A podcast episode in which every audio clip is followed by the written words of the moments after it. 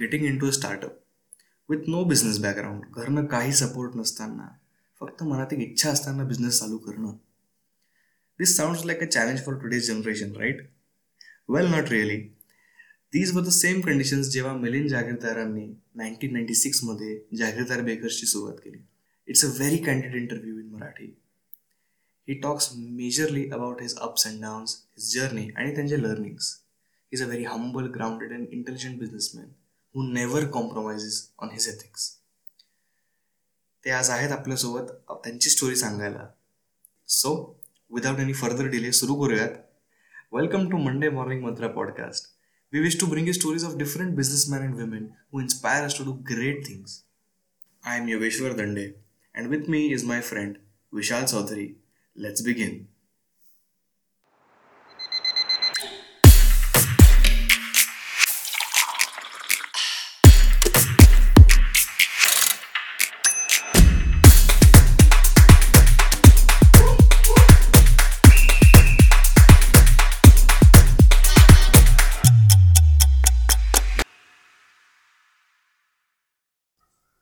Good morning, sir. Good morning.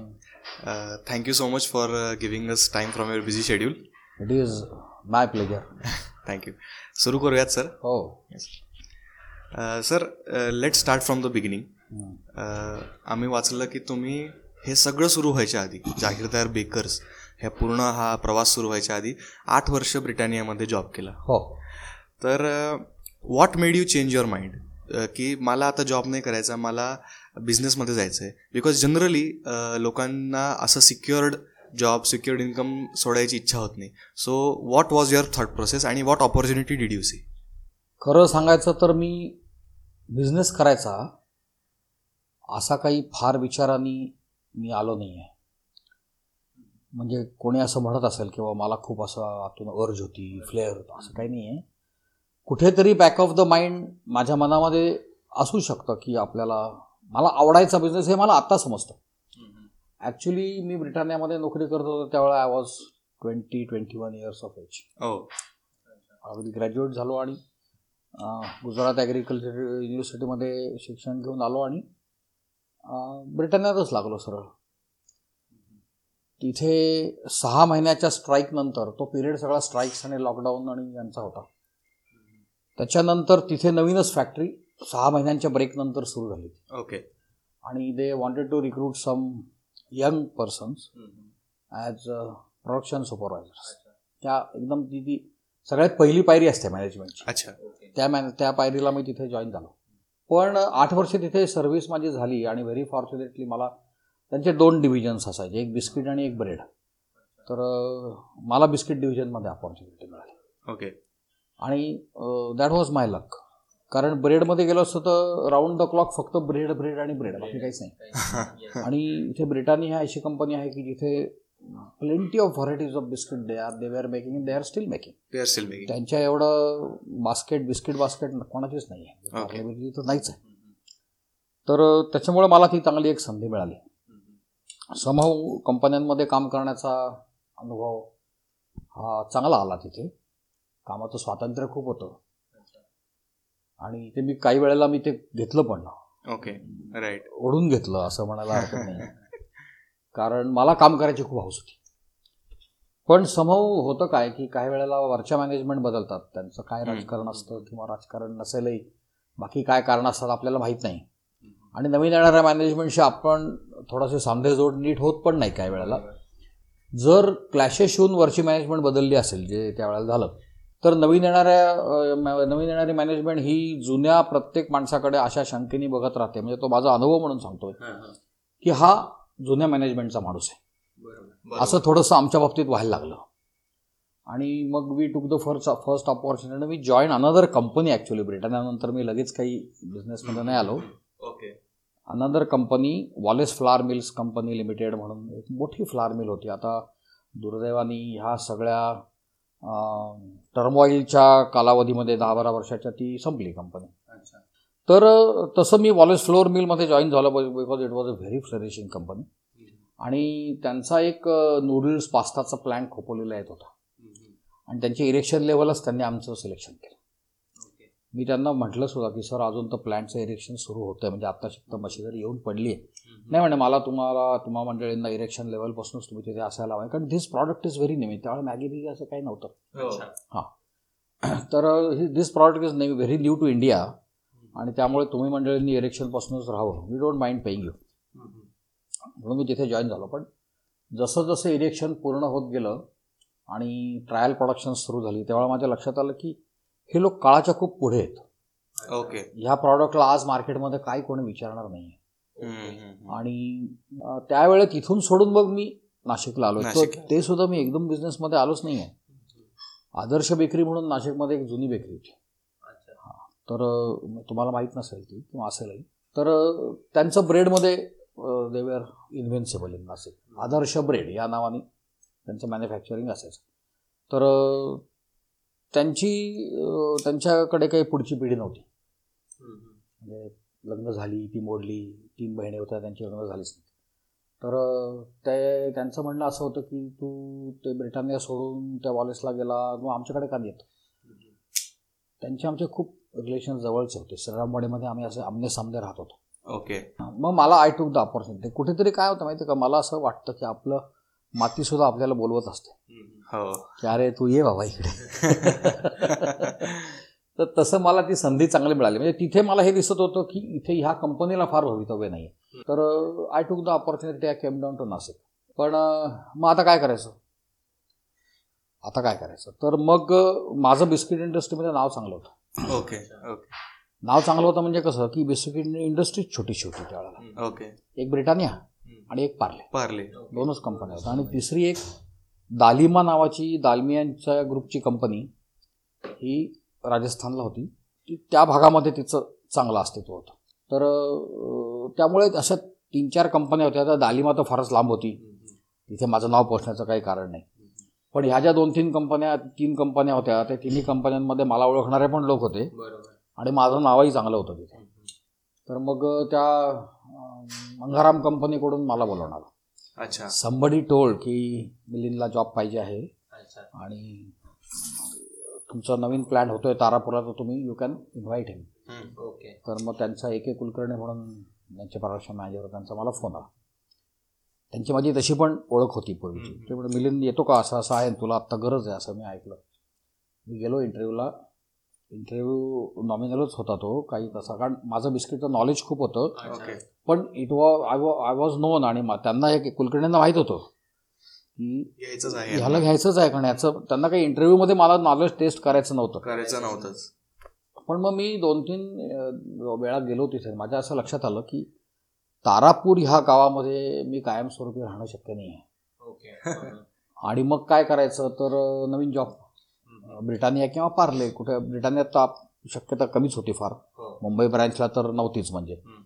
आणि मग कुठेतरी जॉब येतो का ते बघायचं. तर मग ही अनसर्टन्टी खूप होती. राईट आणि त्या मधल्या काळामध्ये मी नाशिकला फूड केमिकल सप्लायचा व्यवसाय सुरू केला होता. ट्रेडिंग ट्रेडिंग ट्रेडिंग ट्रेडिंग माझ्या असं लक्षात आलं होतं की इथे जे आईस्क्रीम बेकरी मॅन्युफॅक्चरर्स आहेत ते खूपच प्रिमिटिव्ह स्टेजला काम करतात. राईट त्यांना नवीन ॲडिटिव्ज नवीन एन्झाईम्स ह्या जगाचं काहीच ज्ञान नाही आहे आणि तिथे आपल्याला ऑपॉर्च्युनिटी आहे. तर मग मी ते नवीन ॲटिट्यूड्स वगैरे त्यांना ओळख करून दिली त्याचे काय फायदे असतात ते करून दाखवले. आणि हळूहळू जम बसत होता. काही उत्पन्न वित्पन्न फार होतं अशातला भाग नाही. आणि त्या वयामध्ये ना आपल्याला असं दोन्ही डगरींवर हात ठेवायची इच्छा होती की मग तारापूरला नोकरी पण करीन आणि शनिवार रविवार नाशिकला येऊन बिझनेस पण. पण वन ऑफ आवर रिलेटिव्ह म्हणजे आमच्या भावाचे सासरे होते होते नाशिकला आता नाही येत ते.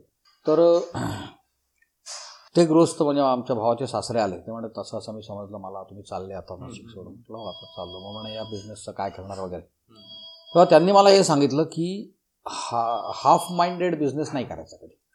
बरोबर. तुम्ही एकतर बिझनेस मागचे दोर कापून टाकायचे आणि बिझनेसमध्ये यायचं. नाही तर हे दोर कापायचे आणि नोकरी करायला जायचं तुम्ही असं जर दोन्हीकडे काम केलं तर तुम्ही ना तिथे जस्टिस देऊ शकणार ना इथे देऊ शकणार. बरोबर. तिथे आज जे तुमचं तुमच्या इंडस्ट्रीमध्ये नाव चांगलं आहे असं तुम्ही म्हणताय. ही वॉज नॉट अवेअर कारण ते काय आमच्या इंडस्ट्रीतले नव्हे. तर ते पण नाव घालवाल तुम्ही. तेव्हा त्यांनी मला सांगितलं की दोन डगरीवर हात ठेवून चालायचं नाही. मी खरं तर असं त्यावेळेला मला जाणवलं की मी वाटच बघत होतो की कोणीतरी मला असं काहीतरी सांगायचं. हो, हो. मी उठलो आणि भराभरा बॅगांमधले कपडे परत कपाटात लावून टाकले आणि कॅन्सल करून टाकलं. Sometimes this happen sir that we know something आपल्याला माहिती असतं एक आपल्या आ- आतून की असं करायला पाहिजे. पण आपण त्या पुशची वेट करत असतो. एक्झॅक्टली काहीतरी एक आधार लागतो आपल्याला. हा. आणि त्याच्यान त्याच्याने आपलं आपल्याला जे म्हणजे इट रिअफर्म्स आर बिलीफ जे. आपल्याला वाटत होतं ते कन्फर्म होऊन जातं. नक्की. पण त्यावेळेला त्या एका आधाराची गरज असते. त्यामुळे मी ते कपडे कपाटात लावून टाकले आणि मी जाण्याचं कॅन्सल केलं. एक एक कुलकर्णीला तार करून टाकली. आणि मी येणार नाही. कारण त्यावेळेला मोबाईल बिबाईल हे काही नव्हते. बरोबर. त्याचं मला दुसऱ्या दिवशी परत तारेने उत्तर आलं की मला हे माहीत होतं. सर ही किती सालची गोष्ट असेल? ही गोष्ट आहे एटी सेवन एटी एटची. ओके. जी जन्म पण नसतील नाही. Just to give the listeners a perspective हो, की. कधीची गोष्ट आहे. एटी सेवन एटी एटची गोष्ट. सो त्याच्यानंतर you decided to stay in the business I decided start your business नाही I decide to stay back in the Stay back. पण समव त्यावेळेला मला असं जाणवलं की माझं मॅन्युफॅक्चरिंगकडे खूप ओढा आहे. अच्छा. Okay I am I was not satisfied in trading trading पण तरी सुद्धा मी बराच काळानंतर मॅन्युफॅक्चरिंगकडे आलो. इन द मीन व्हाईल आम्ही एक कॉन्टिनेंटल फूड नावाचं एक जनरल फूड शॉप नाशिकला महात्मा गांधी रोड म्हणून जो एकदम कमर्शियल रोड आहे. तिथे आम्हाला योगायोगाने एक शॉप आलं भाड्याने. त्या काळाच्या मानाने आम्ही बरंच भाडं जास्त कबूल केलं. पण त्यावेळेच्या त्या महात्मा गांधी रोडच्या व्यापाऱ्यांच्या शिवाय पण खाल्ल्या की तुला अक्कल नाही तू एवढं कसं भाडं देतात का कोणी? आणि आमचे पण घरमालक आम्हाला आता भाडे वाढवून मागतील असं काही होत नाही. पण कसं असतं की एखादी जागा तुम्हाला आवडली आहे आणि ती एकच जागा आहे. You don't have choice. असं नाही की नवीन बिल्डिंग उभी राहते आणि त्याच्यामध्ये दहा दुकानं आहेत हे नाही तर ते ते नाही ते किंवा बाजूलाही चार इमारत असं काही नाही. हो. महात्मा गांधी रोडला तेवढं एकच दुकान होतं. आणि plus MG road is like market area अगदी मार्केट एरियाच होता. आजही आहे तो. त्याचं स्वरूप बदललं मार्केट तर त्यावेळेला एकदम प्राईम मार्केट एरिया होता तो. त्यामुळे I decided to go ahead आणि मी पंधरा वर्ष ते दुकान चालवलं. म्हणजे दुकानदारी केली मी. तर पंधरा वर्षांमध्ये खूप चांगलं नाव त्या दुकानाचं पण झालं आमच्या दुकानाचं म्हणजे though we were not selling our own products आमचं हे खूप होतं की फक्त क्वालिटी आणि क्वालिटीज प्रॉडक्ट आम्ही विकू. दुसरं आम्ही काही करणार नाही. म्हणजे टू दॅट एक्सटेंड की चायनीजचे जेव्हा क्रेज जस्ट यायला लागली होती. घरी चायनीज करण्याचं प्रमाण नगण्य होतं पण हळूहळू लोक ट्राय करायला लागले होते. त्यावेळेला चायनीज घरी करण्यासाठी लागणारे सगळे सॉसेस फक्त आणि फक्त आमच्या दुकानात मिळायचे. ओके आणि लांब लांबून कस्टमर्स यायचे. साखर कारखानदार बाजीराव कावळे वगळे आता ते नाही आहेत कोणी. ते सुद्धा आमचे कस्टमर होते. अच्छा. ते बिचारे त्या महात्मा गांधी रोडवर ड्रायव्हरवर गाडी झोपायची आणि कुठेतरी लावायची आणि ते आमच्या दहा बाय दहाच्या दुकानातून खरेदी करायचे. I am proud of that की क्वालिटीमुळे लोक यायला लागले. पण समोर मी म्हटलं तसं की माझा मॅन्युफॅक्चरिंगमध्ये खूपच मला जाणवायचं त्यावेळेला का अरे हे नाही आपल्याला मॅन्युफॅक्चरिंग करायला मॅन्युफॅक्चरिंग करायला त्याचं आणखी एक कारण असं पण माझ्या लक्षात आलं. म्हणजे आता ह्यांचं मॅन्युफॅक्चरिंग आणि सेलिंग असं दोन्ही आहे तुमचं. हो. म्हणजे तुम्ही दागिने घडवता सुद्धा. यू आर ऑल्सो मॅन्युफॅक्चर तुम्हाला मी सांगतोय ना तो फरक नक्की समजेल काय तो. की though we were very popular in Nashik लोकांच्या मनामध्ये हा एक दुकानदार एवढीच भावना राहते. हो. बरोबर हा एक दुकानदार आहे. म्हणजे मला हे जाणवलं की अगदी आमचे नेहमीचे कस्टमर्स आहेत. दर दोन चार दिवसांनी येणार गप्पा मारणार आमच्या दुकानात आले की गप्पा व्हायच्याच. तर पण त्यांच्या घरात लग्न कार्य निघाले की आम्हाला आमंत्रण नसायचं. म्हणजे you are non entity in their personal life मग मी कुठेतरी मागे पण आपलं मन जातं. मलाही आठवलं की ज्या किराणा मालाच्या दुकानातून हरिलाल उमेदभाई पटेल म्हणून दुकानदार होता. आता तो नाही ते दुकान पण नाही. कारण हरिलालला मुलबाळ काही नव्हतं. तर आमचं वर्षानुवर्ष किराणा भरला जायचा. आमच्या काक माझ्या सगळ्यात धाकट्या काकांचं लग्न मला आठवतं आहे तर त्याचाही किराणा हरी हरिबाईकडूनच भरला गेला. पण लग्नाचं आमंत्रण हरिलालला नाही. कारण he was a shopkeeper only त्याची एंटिटी तेवढीच राहिली होती. राहिली होती. हा आणि म्हणून मला असं नेहमी वाटायचं की नाही हे this is not sufficient for me. आणि मुळात मॅन्युफॅक्चरिंगची स्किल्स आली होती माझ्याकडे बरोबर. तो पण एक मेन पॉइंट हा. आणि त्याच्यातली मजा मला समजली होती. आणि आमचं मॅन्युफॅक्चरिंग जे आहे ते विदिन नो टाईम तुम्हाला रिझल्ट देणार आहे. म्हणजे चार तासामध्ये तुम्हाला तुमचा प्रॉडक्ट चांगला झालाय का नाही याचा रिझल्ट लगेच मिळतो. लगेच मिळतो क्विक प्रॉफिट क्विक लॉस असं म्हणतात. तसं तसं होतं. म्हणजे तुमचा एखादा तो गेला वाण तर तो सगळाच जायचा. म्हणजे तो फेकून जायचा. दुसरा काही होत नाही. आणि झाला सक्सेसफुल तर मग पैसा मिळणार तर मला मॅन्युफॅक्चरिंगचं ते अट्रॅक्शन होतं आणि आदर्श बेकरीच्या धामणकरांशी आमचे खूप जुने म्हणजे मी वयाचं सहा महिन्यापासून त्यांचे माझे रिलेशन्स होते. लहान मुलाला उचलून घेऊन हो, हो. तसं त्या अर्थाने म्हणतो. तर तिथे पण मला बेकरीचा हा सगळा अनुभव त्यांच्याकडे मिळाला. म्हणजे त्या अर्थाने मी त्यांना ब्रिटानियाला एक गुरु मानतो हं. आणि त्यांना एक गुरु मानतो.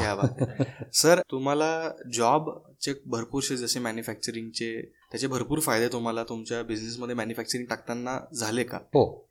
वा फायदा म्हणजे तुम्हाला मी सांगतो की तुम्ही काय घेता याच्यावर तुमचं माइंडसेट काय त्याच्यावर सगळ्या गोष्टी अवलंबून आणि फायदे म्हणाल तर स्केल वाईज ब्रिटानिया आणि जहागीरदार यांच्या स्केलमध्ये तर जमीन आसमानाचाच फरक आहे.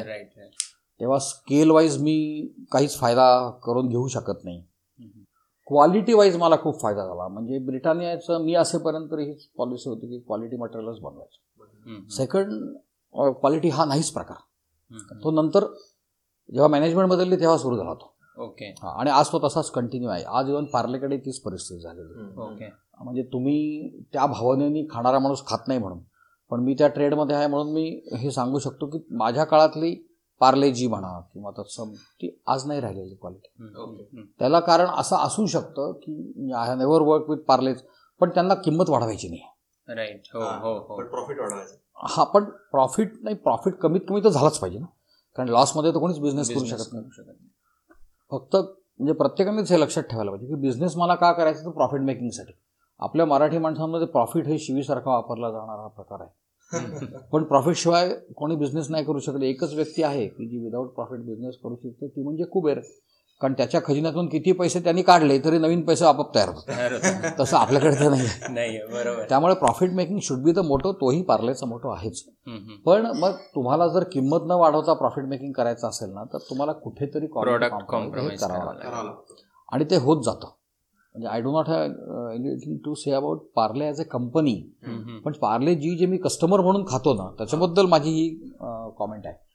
तर अं, ब्रिटानियामध्ये मी ते शिकलो की no compromise with the quality Uh, sir while entering into business starting तर तेव्हा तुम्ही अ, जहागीरदार हेल्थकेअर रेंज जी काढली बिस्किट्सची तर तो इनोव्हेटिव्ह अप्रोच होता फॉर दॅट टाईम तर तो approach how well it did for you as in to gaining initial customers initial traction बा मी ब्रिटानियामध्ये जेव्हा काम करत होतो त्यावेळेस सुद्धा माझ्या मनामध्ये हे यायचं सारखं की ब्रिटानियासारखी मोठी कंपनी आहे. मैदा डालडा साखर यांचे प्रॉडक्ट का खाऊ घालतात? त्यांनी जरा हेल् हेल्दीकडे जाणारे प्रॉडक्ट का नाही तयार करायचे? पण I left Britannia nineteen eighty five त्यावेळेला कस्टमर अवेअरनेस असा काही फार मोठा नव्हता जो आज आहे तो. आणि ब्रिटानियासारख्या कंपनीला जर तुम्ही एखादा प्रॉडक्ट सक्सेसफुल मार्केटमध्ये करायचा असेल तर त्यांना क्वांटम खूप मोठा लागतो. बरोबर. त्यामुळे अबर मी I was a very small screw in that whole company माझं कोण ऐकणार होतं तिथे. आणि त्यांची त्यांची ती गणितं वेगळी असतात सगळी. त्यामुळे तो प्रश्न माझ्या मनात तसाच राहिला कायम त्याच वेळेला. तर तो प्रश्न तसा राहिला. पण ज्या वेळेला मी स्वतः मॅन्युफॅक्चरिंगमध्ये उतरायचं ठरवलं त्यावेळेस तुमची एक थिंकिंग प्रोसेस असायला लागते. कोणीतरी काहीतरी करतंय म्हणून मी ते करतो हे म्हणण्यात काही अर्थ नसतो. तसं करू पण नाही कोणी. माझा आदर्श बेकरीशी असलेला संबंध फार पूर्वीच संपला होता. आणि नंतर मी बेकरी सुरू केली. पण I never thought of competing Adarsh bakery. Okay कधीच नाही. त्यांचं आदर्श ब्रेड हे त्यांचं खरं नामाभिधान हे होतं आदर्श ब्रेड. कारण त्यांचं bread used to rule Nashik हा नाशिकमध्ये मला स्वतःला सुद्धा जाणवायचं ते की यांच्या ब्रेडला पर्याय नाही. त्याचं कारण तेच आहे की क्वालिटी क्लिनलीनेस जे आमच्या प्रॉडक्टचे आमच्या ट्रेडचे हार्ट्स म्हणायला लागतील दोन. तसं. तर आम्ही ब्रेड सुरूच केला नाही पहिल्यांदा. कुठेही त्यांच्याशी कॉम्पिटिशन करायचा विचार असताना आता पहिले मला ब्रेडमध्ये उतरावं लागलं असतं पण I did not do it. कारण माझं हे नेहमीचं म्हणणं होतं की प्रत्येकाने आपापला बिझनेस तुमच्या एथिक्सप्रमाणे करायचा आहे not to compete with anybody anybody आणि मला हे पण माहीत होतं की पस्तीस वर्ष ज्या माणसांनी खूप मेहनत करून एक सारखी क्वालिटी दिलेली आहे थर्टी फाय इयर्स फूडमध्ये एक सारखी क्वालिटी देणं हे सोपं नाही आहे सोपं नाही येस त्यांना मी खूप जरी म्हटलं मला कॉम्पिटिशनमध्ये उतरायचं. तरी सुद्धा इट इज नॉट पॉसिबल पस्तीस वर्षाच्या गुडविलला कोण कसा धक्का लावू शकणार? बरोबर. त्या गुडविलला ते स्वतःच धक्का लावू शकतात दुसरा कोणी नाही. आणि म्हणून माझं हे म्हणणंच होतं की आम्ही आमच्या पद्धतीने बिझनेस करू. ते त्यांच्या पद्धतीने बिझनेस करते मग आमच्या पद्धतीने बिझनेस करताना माझ्या हे लक्षात आलं की जो एक थॉट प्रोसेस ब्रिटानिया बिस्किटमध्ये असतानाची होती की अरे हेल्थ फ्रेंडली प्रॉडक्ट्सकडे जायला पाहिजे. मग तिथे मी म्हटलं की त्यांना क्वांटम मिळत नाही ब्रिटानियाला त्यांना पाहिजे तेवढा. त्यामुळे ते ह्या मार्गाने जाऊ शकत नाही. तो कन्स्ट्रेंट होता त्यांच्या. त्यांचा कन्स्टेंट होता. कारण प्लॅन्टच एवढे महाप्रचंड असायचे की त्यांची भूकच मोठी असायची प्लॅन्ट बरोबर. पण माझा तर जीव खूप थोडा आहे. मी जाऊ शकतो तिकडे. त्यामुळे आम्ही पहिले आमचं ते नागली बिस्किट आज जे सगळीकडे चालतं. हो. ते आम्ही पहिल्यांदा डेव्हलप केलं. सर त्याच्यासोबत जे ट्रेडिशनली डिमांडेड प्रोडक्ट्स होते मार्केटमध्ये हे तर तुम्ही नवीन इनोव्हेटिव्ह प्रोडक्ट आणलंच. पण तुम्हाला ट्रेडिशनल प्रोडक्ट्सची पण मदत घ्यावी लागली for to get the. Initial customers हो. कसं आहे तुम्ही इनोव्हेटिव्ह काहीतरी करता आहात. म्हणजे त्याच्यावर तुम्ही सर्व होऊ शकाल असं काही नाही आहे ट्रॅडिशनल कस्टमर्स आहेत ते आहेतच ना. आज आम्ही नागली बिस्किट आमचं आमच्या पोटाच्या हिशोबाने किंवा आमच्या आकाराच्या हिशोबाने आम्ही भरपूर विकतोय. परंतु स्टील पार्लेजी तर विकलं जातच आहे की. बरोबर आहे. मारी विकलं जातच आहे की. कस्टमर हा सगळ्या प्रॉडक्ट्स नाही. राईट आणि मला हे सुद्धा मी असंच शिकत शिकत हे हे पण शिकलं की कस्टमर सगळ्या प्रॉडक्ट्स नाही म्हणून. आम्हाला बिझनेसची बॅकग्राऊंड नाही. माझे वडील सरकारी नोकरीत होते. त्यांचा मी बिझनेस करायला शेवटपर्यंत म्हणजे आत्ता आत्ता ते गेले सात आठ वर्ष. तर आमचा बिझनेस चांगला फलरी फलरीच झाला होता. तरी पण त्यांचा शेवटपर्यंत विरोध होताच. अरे बापरे. हां अगदी. ते इथेच राहत होते माझ्याकडेच होते. आणि त्यामुळे मला घरातून मार्गदर्शन काही नाही. बिझनेसला मार्गदर्शन काही नाही. मग मी काय करायचो? भगवंतराव हॉटेलचे दत्तोबन अष्टपुत्रे होते. त्यांच्याकडे जाऊन बसायचो. समोर आमच्याकडे वसंतराव मोडक होते. त्यांच्याकडे कॅडबरीची एजन्सी होती. त्यांच्याकडे जाऊन बसायचो. माझ्या बिझनेसमध्ये ते काही मार्गदर्शन करू शकतील असा काही प्रकार नसतो. त्यांचा ट्रेड वेगळा माझा ट्रेड वेगळा. पण जनरल जी तत्व असतात. कॉमन लॉज असतात ना प्रत्येक बिझनेसचे. काही. बरोबर. सो दोज कॉमन लॉज हे त्यांच्याकडून मला शिकायला मिळायचे. याचा अर्थ ते काही वर्ग घ्यायचे माझे. बस बुवा आता फळा आहे खडू आहे असं काही नाही. हा. पण गप्पा मारता मारता आहे ना बऱ्याच गोष्टी त्या आपल्याला शिकायला मिळतात. म्हणजे उदाहरणच द्यायचं झालं तर मला वसंतराव मोडकांनीच एकदा असं म्हटलं होतं की तुला कुठले कस्टमर पाहिजेत ना मिलिंद हे तू ठरवायचं. आता हा तर मला बाउन्सर होता. मी कसं ठरवणार मी म्हटलं म्हणजे मी त्यावेळेला काय बोललो नाही तो प्रश्न डोक्यात घुमत राहिला. दुसऱ्या दिवशी परत गेलो. म्हटलं काका तुम्ही काल मला असं म्हणले की मला जे कस्टमर पाहिजे ते मी ठरवायचे. म्हटलं मला जर वसंतराव मोडक माझे कस्टमर पाहिजे तर मी काय त्यांना हात धरून ओढत आणणार का? की तुम्ही माझ्या दुकानात या म्हणून. अरे वेळायच म्हणे. असं नाही आहे. मी कस्टमर म्हणजे इंडिव्हिज्युअल कस्टमर नाही म्हणते तुला. हा. कस्टमर क्लास बिझनेस हा सगळ्या प्रॉडक्ट्सना आहे. हलक्या सलक्या प्रॉडक्ट्सना पण आहे. कारण ते प्रॉडक्ट अफोर्ड करणारा पण एक क्लास आहे की ते तेच घेणार आहे. बरोबर.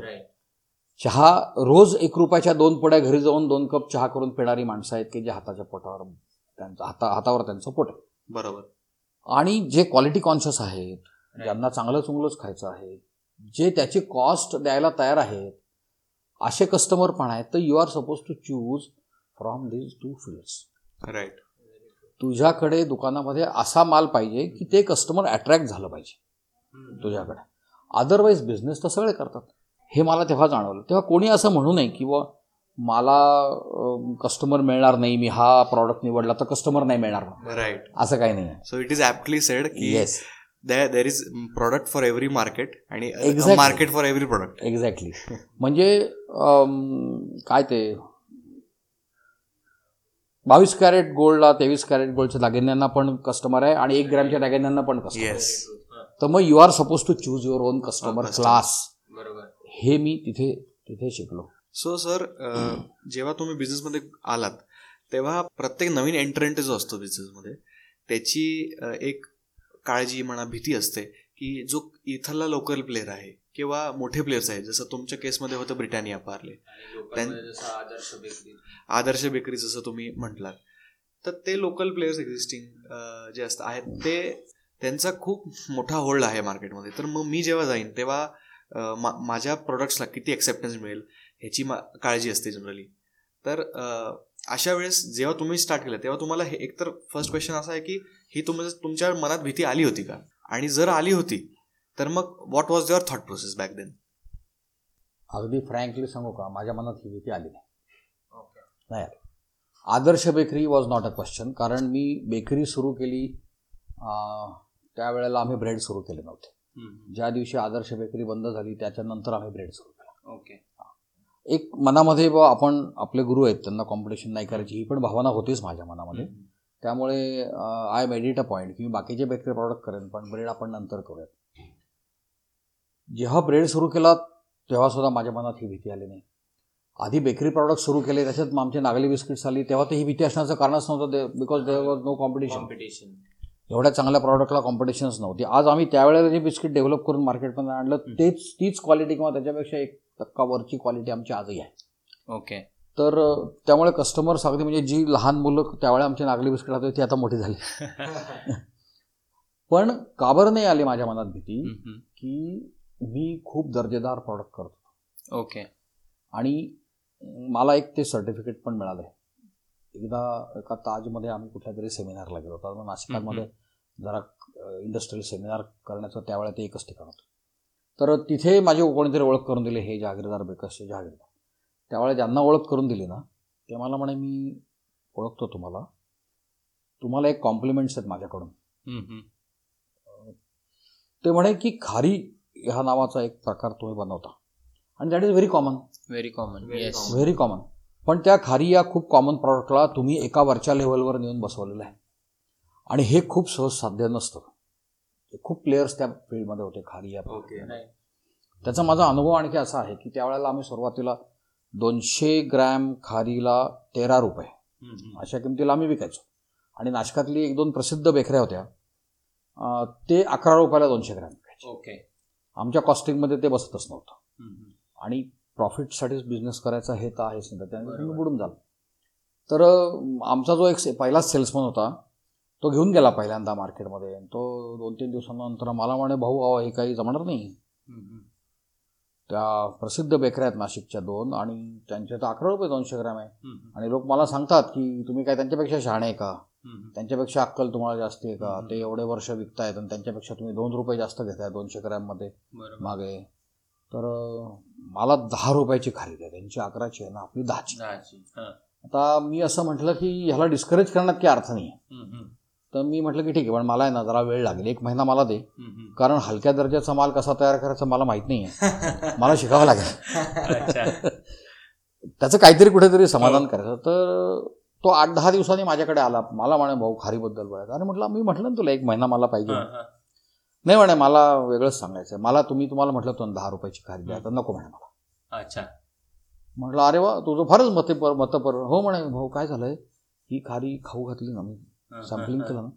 आता म्हणे आठ दहा दिवस झालेत माझं दुकानात आगत स्वागत आहे. हा. अच्छा. हा मला या जागीरदार असं म्हणतात म्हणे. ऑर्डर देत आहेत तुम्ही बघितलं असेल म्हणे ऑर्डर वाढत चालले आहेत आणि मला अर्धा कप चहा पाचतात हा, आणि माझ्यासमोर म्हणे त्या ज्या तुम्ही आम्ही तुम्हाला सांगितलं होतं अकरा रुपये दोनशे ग्रॅम. त्याची गाडी आली की त्याला आतूनच सांगतात नको आहे म्हणून. त्या- त्यांना काही त्यांना काही इज्जत देत नाही मला खूप इज्जत मिळते. म्हटलं हे बघ हा हा ही ताकद आहे तुमच्या क्वालिटीची क्वालिटीची येस ही ही ना माझी आहे ना तुझी आहे ही क्वालिटीची ताकद. अजून एक महत्वाचं सर याच्यातनं शिकण्यासारखं असं आहे when you are giving quality products not necessary day वनला तुमचं सक्सेस होईल. सो त्या तो जो पिरियड आहे तो होल्ड आउट करणं खूप गरजेचं आहे. हो. That time you need to believe in yourself की no no I am giving quality products हो. I need to believe in myself first मगच मला पुढे जाऊन बरोबर. हे करता येईल. फॉर्च्युनेटली ना तुमचा बिझनेस तुम्हाला माहिती पाहिजे. ओके तुमचा ट्रेड तुम्हाला माहिती पाहिजे. ज्या माणसाची जीप तयार नाही आहे ओके टेस्ट बर्ड्स तयार नाही त्यांनी फूडमध्ये उतरू हम्म. त्यांनी नाही फूडचा बिझनेस करायचा. मग त्याला ती क्वालिटी समजतच नाही का. आणि आम्हाला माझे टेस्ट बर्ड्स खूप पहिल्यापासूनच तयार आहेत. म्हणजे मला पदार्थांमधल्या बारीक सारीक त्रुटी. ह्या मला जाणवतात. आणि त्यामुळे I was very much sure about our quality. मी काय देतो आहे हे मला जर आवडतं आहे तर हे कस्टमरला आवडणारच आहे हे मला एकदम खात्री आहे, आजही खात्री. मला. सर इन एव्हरी बिझनेस आपण बघतो की एक सर्टन ग्रोथ आल्यानंतर एक स्टॅग्नन्सी येते बिझनेसमध्ये असं वाटतं की कधी ग्रोथ होत नाही आहे किंवा एक स्टॅग्नन्सी येते. तर असं कधी तुमच्या बाबतीत झालं का? खूप वेळ झाला. आणि like what did you do to overcome that एक स्टॅग्नन्सी येते म्हणजे कशी माहिती आहे का? It was a mental it it it is always a mental block okay. आता इथून पुढे कसा प्रवास करायचा हे तुम्हाला समजत नाही. हे तुम्हाला पटकन उमजत नाही. की हे तुम्हाला समजायला लागतं की आता वाढीला खूप वाव आहे म्हणजे माझ्या बाबतीत असं झालं. आणि मला वाढता येत नाही आहे तर हा मेंटल ब्लॉक येतो. Right you are supposed to overcome that mental block म्हणजे तुम्हाला मार्ग जर शोधायचे असतील ना तर हा मेंटल ब्लॉक तुम्हाला काढून टाकावा लागतो. ओके. आता तो कसा काढायचा? हा प्रत्येक बिझनेसमॅनचा वेगळा वेगळा विषय. म्हणजे मला तर ह्याची खात्री आहे की अंबानींना सुद्धा हा मेंटल ब्लॉक येत असणार आहे. टाटांना सुद्धा हा मेंटल ब्लॉक आलेला असणार आहे. पण त्यांनी त्याच्यावर शंभर टक्के मात केलेली आहे. हो. शंभर टक्के मात केली. एकदा जे आर डींना किंवा रतन टाटांना एक प्रश्न विचारला होता की तुमच्यामध्ये आणि अंबानींमध्ये काय फरक आहे. तेव्हा त्यांनी असं होत असं आता हे ऐक्यू कथा आहेत दंतकथा. म्हणतात तशा. आणि दंतकथा ह्या मोठ्या माणसांच्या बाबतीतच निर्माण बरोबर. शिवाजी महाराजांच्या बाबतीतच होणार आहे. आणखी. एखाद्या मावळ्याच्या बाबतीत होत नाहीत. तर त्यांनी असं उत्तर दिलं होतं म्हणे की we are industrialist and they are traders okay mentality व्हायची मेंटॅलिटी वाईज येस हां. पण आता तुम्ही बघाल तर अंबानींची मेंटॅलिटी पण बदललेली येस येस व्हेरी ट्रू अंबानींची प्रगती खूप आहे. आणि तेव्हा सुद्धा आय लोक खूप नावं ठेवायचे धीरूभाईंना वगैरे पण I did have very high respect for Dhirubhai कसं आहे तुम्ही आज दंतकथा किंवा ऐक्यू कथा ठीक आहे की यांनी हा कायदा मोडला अंबानीने तो कायदा मोडला? बरोबर. काहीतरी सिद्ध झालंय का त्यातलं? नाही. नाही झालेलं. आणि ज्या काळामध्ये अंबानी वाढले तो काळ सगळा रेड टेपचा काळ होता. राईट परमिट राज होतो. आता तुम्हाला आजही असं जाणवत असेल की कायद्यातून मार्ग काढूनच तुम्हाला व्यवसाय करावा लागतो. कायदा. मोडण्याची गरज नाहीये पण मार्ग तर काढावाच लागतो तुम्हाला. याचं कारण कायदा हा राबवणारी जी मंडळी आहेत ना त्यांची मेंटॅलिटी कायदा करणाऱ्यांपेक्षा वेगळी असते. हो. बरोबर. हो हो. कित्येक माणसांच्या हातात अधिकार येतात त्या अधिकाराचा जोर करून तुमचं वर्चस्व दाखवून देणं समोरच्याला. त्याच्यातून पैसे काढण्याचा ह्या सगळ्या गोष्टी होतातच. त्यामुळे तुम्हाला सामना कोणाशी करायचा असतो? म्हणजे तुमच्या आमच्यासारख्या बिझनेसमधला. तर स्थानिक पातळीवरची जी अधिकारी मंडळी आहेत त्यांच्याशी. बरोबर. मग तुम्ही त्यांचंच मार्गदर्शन घेऊन काही वेळेला काही वेळेला बाहेरून मार्गदर्शन घेऊन त्याच्यातून मार्ग काढून तुम्ही पुढे जात असता. तर दॅट इज द ॲडजस्टमेंट आणि ह्या ॲडजस्टमेंट्स तुम्ही नाही केल्या तर यू आर बाउंड. हा सर्व्हायवलचाच प्रश्न येतो. तशा ॲडजस्टमेंट्स काही अंबानींनी केल्या पण असतील. पण त्यांनी कायदा मोडल्याचं कुठे काही आलेलं नाही. आहे हां, हां. इव्हन म्हणजे to be very frank and bold आणि if you allow me to say.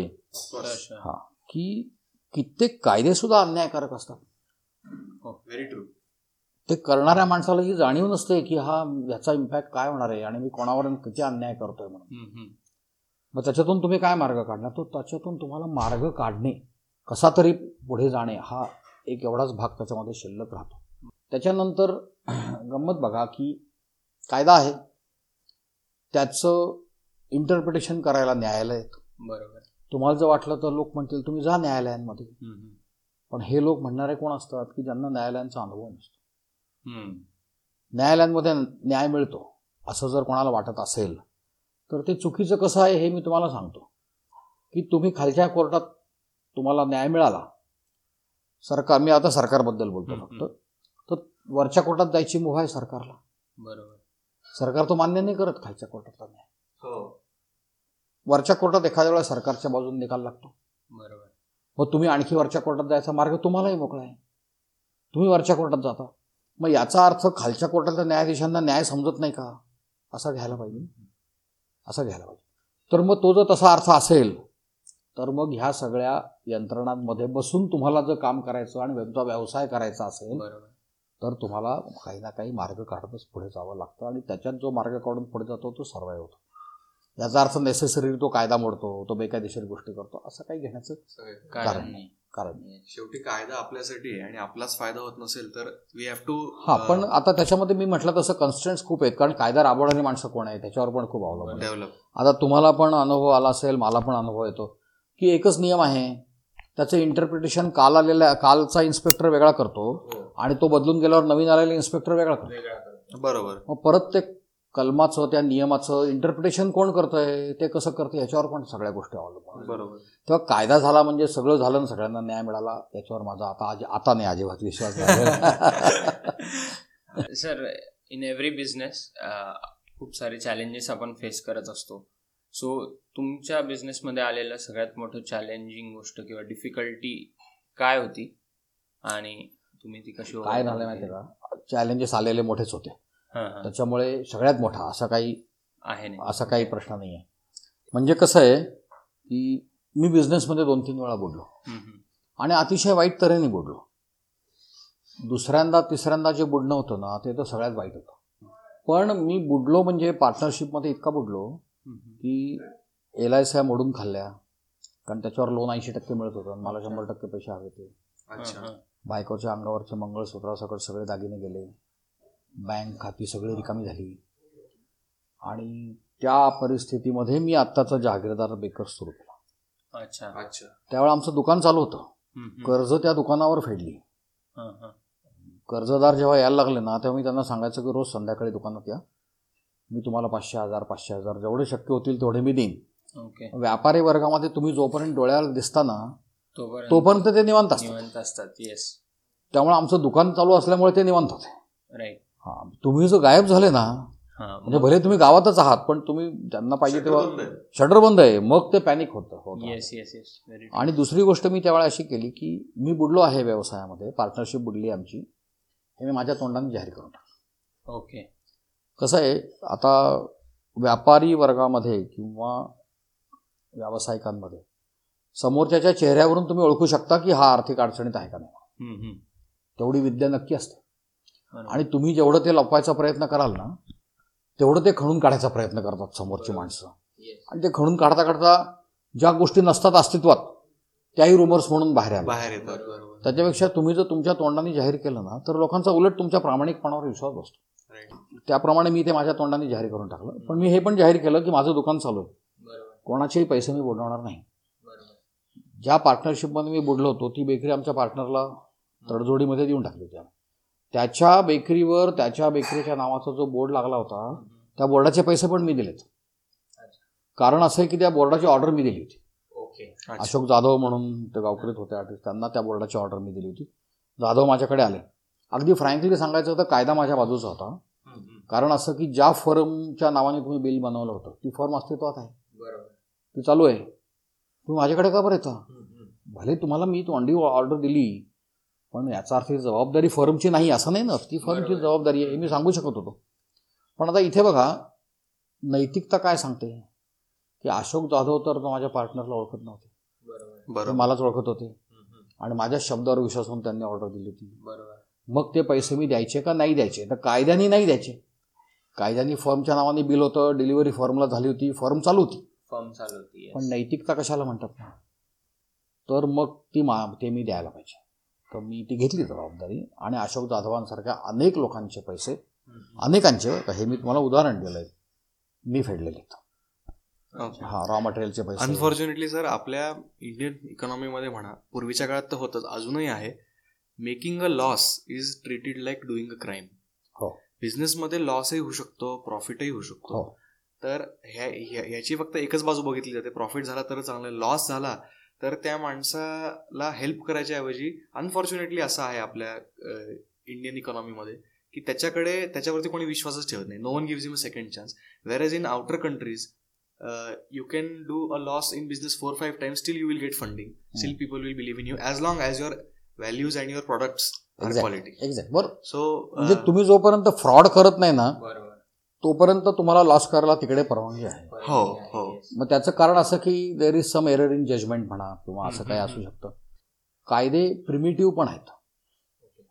तुम्हाला हरकत नसेल तर मला काही त्याच्यावरही कॉमेंट करायची. Sir. खूप प्रिमिटिव्ह कायदे. आणि तुमची कंपनी जेव्हा अडचणीत येते फॉर व्हॉट एव्हर रिझन तेव्हा तुम्ही काही स्टॅट्यु स्टॅट्युटरी पेमेंट्स करू शकत नाही.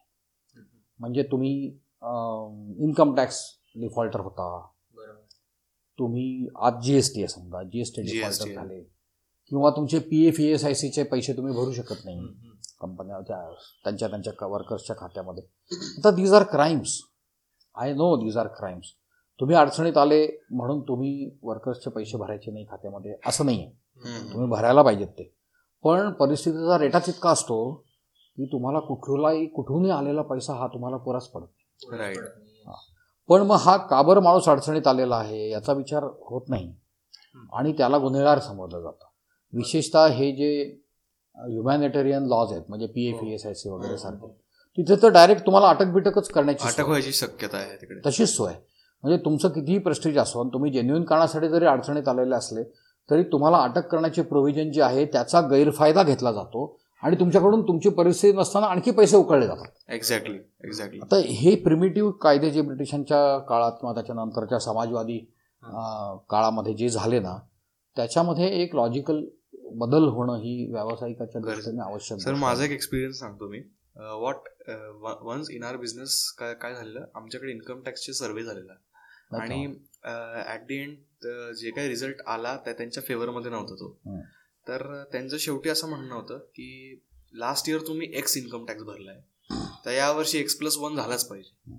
तर तेव्हा आमचं लॉजिकल उत्तर असं होतं की we have not done the same turnover if as last दिसतंय. And you can see it आणि असं पण नाही की तुम्ही प्रूव्ह करू शकता की आमचं टर्नओव्हर त्याच्यापेक्षा जास्तच झालंय. तर टर्नओव्हरच कमी झालंय आमचं प्रॉफिटच कमी झालंय यावर्षी तर how can you demand X plus one ते असे तर तेव्हा त्यांचं म्हणणं एकच होतं की नाही असं कसं शक्य आहे? तुम्ही मागच्या वर्षीपेक्षा जास्तच बिझनेस केला असेल आता. तर असे जसं तुम्ही म्हटलं तसं तेव्हा विचार होत नाही की ह्या माणसाने खरंच प्रॉफिट कमावलं नाही तर त्याच्याकडनं मी कशी इन्कम टॅक्स पण पण ह्याचं कारण असं दोन कारण आहेत याची. की एक तर जसं समाजामध्ये सगळीकडे आहे तसं बिझनेस कम्युनिटीमध्ये सुद्धा भामटी मंडळी आहेतच. हो हो हो. पण मग त्याच्यामुळे एक सरकारी अधिकार आणि दुसरं कारण असं की सरकारी अधिकाऱ्यांना बिझनेस समजत नाही. एक्झॅक्टली जे तुम्ही आता त्यांना जे लॉ इम्प्लिमेंट करतात. आणि जे बनवतात. हा. आणि तिसरी गोष्ट अशी आहे की त्यांच्याकडे एवढा वेळ नसतो की इंडिव्हिज्युअल केसमध्ये लक्ष घाला. चौथी गोष्ट अशी आहे की जेवढा टॅक्स कलेक्शन तुम्ही जास्त कराल त्याच्यावर त्यांना रिवॉर्ड्स येतात हो हो. सर ते they use the words like target हा त्यांच्याकडे ती टार्गेट आहे त्यांना रिवॉर्ड्स आहेत सगळे. ही का बरं आली टार्गेट्स आणि का बरं आले रिवॉर्ड्स तर हे सुद्धा त्यांच्या अप्रामाणिकपणावर उत्तर आहे. हो. की तुम्ही अप्रामाणिकपणे जे काय त्या समोरच्या पार्टीकडून पैसे घ्याल त्याच्याऐवजी आम्हीच तुम्हाला रिवॉर्ड देतो. तेव्हा तुम्ही निदान अप्रामाणिकपणा करू नका. पण मग ते दोन्हीकडून पण घेतात रिवॉर्ड पण घेतात आणि असे पण पैसे कमवतात. सगळेच तसे नाही आहेत there are some good people पण आणि माझा माझ्या आयुष्यात मला खूप चांगली माणसं भेटलेली पण आहेत. तर ह्या सगळ्या परिस्थितीमध्ये नाही बदलायची कशी? तर हे एकटं सरकार कुठलंही म्हणजे मोदी असो किंवा काय असो ग्राउंड लेवलवरची परिस्थिती बदलायला फार काळ लागेल काळ लागणार आहे बरोबर कारण तुम्हाला तुमच्या अधिकाऱ्यांचे एथिक्स बदलावे लागतील नुसतं six pay commission seven pay commission देऊन काहीही होणार नाही कारण आपल्याला हे समजतं की कितीही पैसा आला ते एकदा चटक लागली ना त्याची हो की मग तो. कमी कमीच पडायला लागतो सर हा विषय फारच म्हणजे if it keep talking about it this topic has no end So, folks, this was the first part of the conversation with Mr. Milen Jagirdar. I hope you guys enjoyed it. Do listen to the second part the conversation continues खूप छान प्रश्न आणि खूप छान संवाद झालेला आहे सरांसोबत. नक्की ऐका. And stay tuned to Monday morning Mantra podcast